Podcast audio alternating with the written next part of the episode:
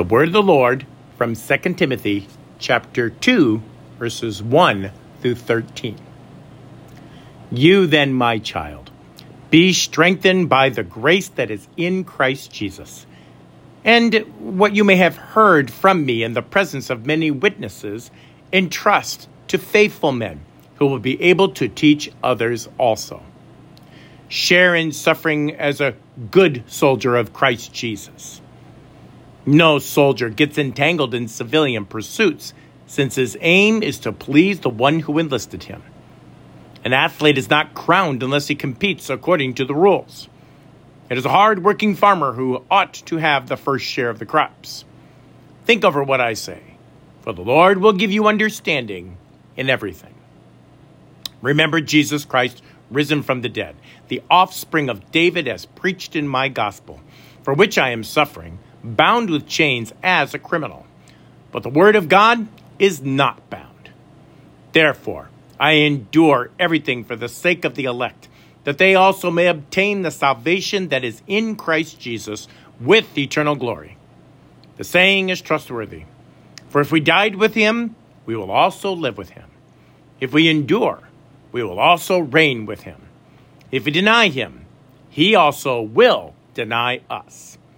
If we are faithless, he remains faithful, for he cannot deny himself. This is the word of the Lord. Thanks be to God. Grace, mercy, and peace be unto you from God our Father and our Lord and Savior Jesus the Christ. Amen. The text for our gospel proclamation comes from the second letter to, to Timothy from Paul and serves as the basis of our theme for the 18th Sunday after Pentecost the power of Christ.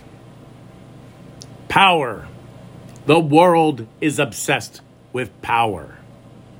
Whether they must take it by force, like South American banana republics do, whether they must take it by surreptitious means rather than by the will of the people or whether they must do it by media misinformation or lie till you die.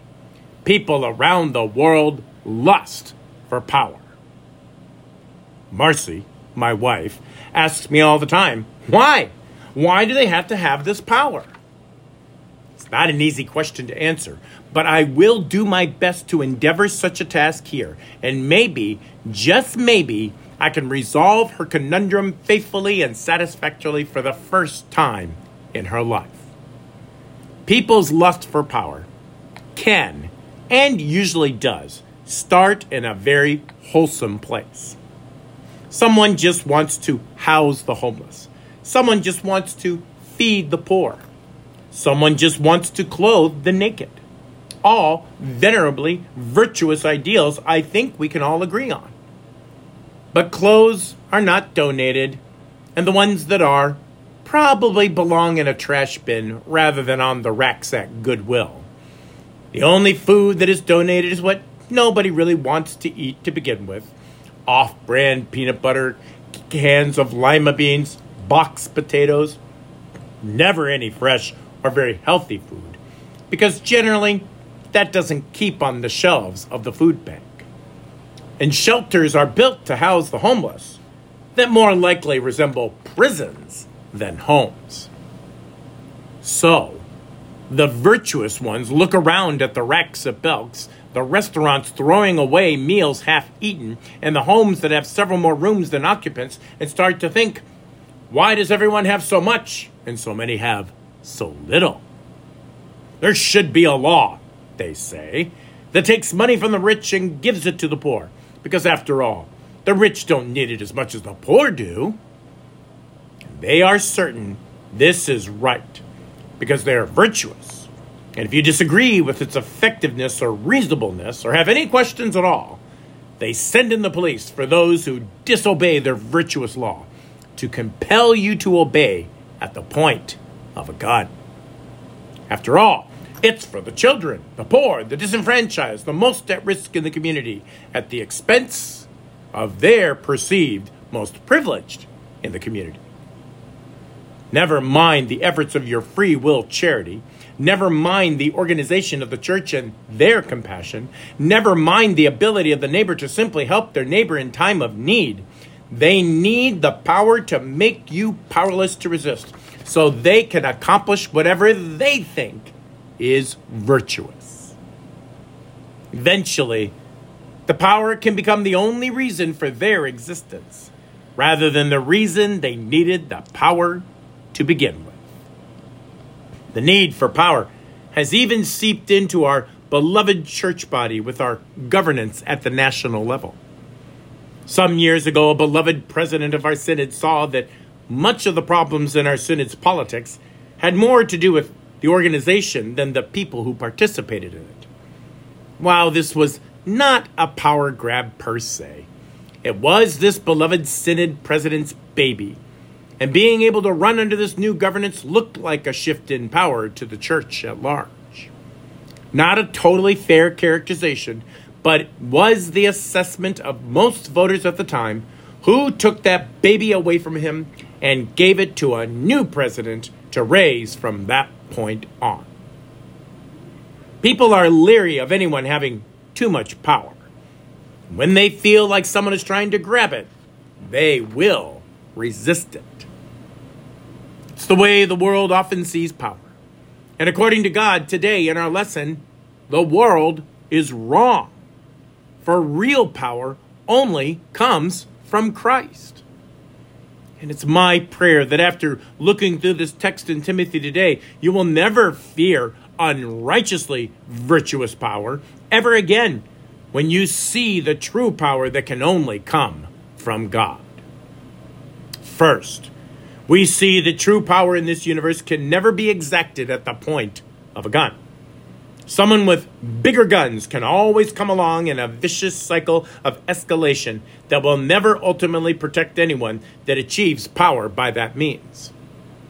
Rather, power is truly found in grace that wins hearts and minds rather than through the force of the law. Paul shows us, under the inspiration of the Holy Spirit, the true power is communicated through the witnesses who saw Christ's power manifest on that cross. When the most powerful empire in the history of the world took Jesus at the point of the spear to sacrifice him on the cross, which they virtuously felt was best for the people. How right they were. But not because of their power to wage war, but because of Christ's power to make them do what the Father in heaven wanted them to do. So we would be saved from our sins. And that was proved when Christ showed his power over death itself.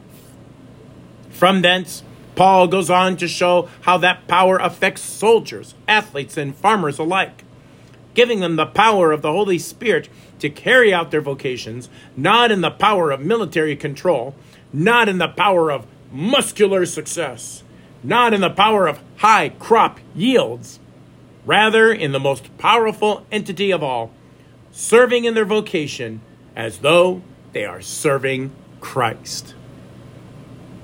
And when you serve as though you are serving Christ, by the power of the Holy Spirit, you will not only serve Christ, but you will serve everyone faithfully he cares about, sinner and saint alike. Anyone can cook, said the famous movie Ratatouille. Now, if you have not seen this Disney cartoon movie, this is the short form of what the movie is all about. A rat is a cook with a really good sniffer. And that sniffer was used by his colony to help him detect poison and keep the other rats safe. But his real passion was cooking which he learned from a book called Anyone Can Cook by Chef Gusteau. The skill he has applies to an opportunity he has to cook in a real kitchen in Paris, where he uses his buddies in the colony to cook for a famous food critic the classic peasant dish, ratatouille. Basically, a homegrown dish young French children grew up on, being simple but memorable. Now, I know rats cooking might freak you out a little bit, It definitely freaked my mom and me out too. But they all ran through the dishwasher to sterilize before they handled the food. So it was all good. I won't ruin the climax of the story with the food critic for you. I promise you, you will not be disappointed if you watch it for that scene alone. But the gist of the movie, for our purposes today, is that it's not so much that anyone can cook, it's that a cook can come from anyone, even a rat. So Paul says that the Spirit can work through anyone, even rats like us. When we rat on our friends instead of lifting them up by grace, when we're the selfish rat that doesn't want to help or lift our neighbor in need, and when we are the kind of rat that just goes along with the rat race of the world rather than live under the true power of Christ. The Holy Spirit comes from our Savior Jesus and moves through us rats to make us messengers, workers, and lovers of God who love one another through all the skills God gave us to help the world remember Jesus who rose from the dead to save them from the rat race that is their sinful life apart from Christ.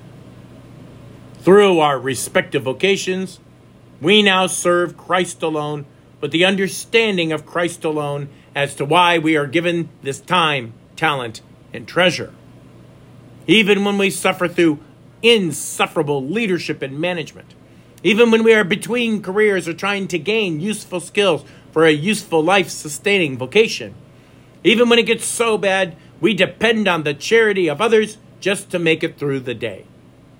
We may be bound in the suffering, exasperation, and difficulties that the devil may dare, but the gospel is not, and will be unleashed in those difficult times through our despairing condition, because the light of Christ's compassion and superpower shines in the brightest in a dark and foreboding world. This is the power Christ gives us in these times of despair. The power to endure difficult times, persecution, and even decimation for the sake of everyone that will witness our perseverance because of our Prince of Peace. The Word of God is indeed faithful. If we die together in Christ, we really live eternally forever. Because our sacrifice here means living there. Our suffering under powerful ones here means real power there. Our persecution, disenfranchisement, despair, and powerlessness here means we will indeed reign with Jesus there because we also reign with Jesus here. Even if we are faithless, Jesus is the one who stays faithful unto us, even in the worst of times. Because even when we can be rats, Jesus cannot be anything but himself. Jesus cannot deny himself. That means he saves us, no matter what. The power of Christ compels us, saves us, and loves us without end, so we can love one another to the end.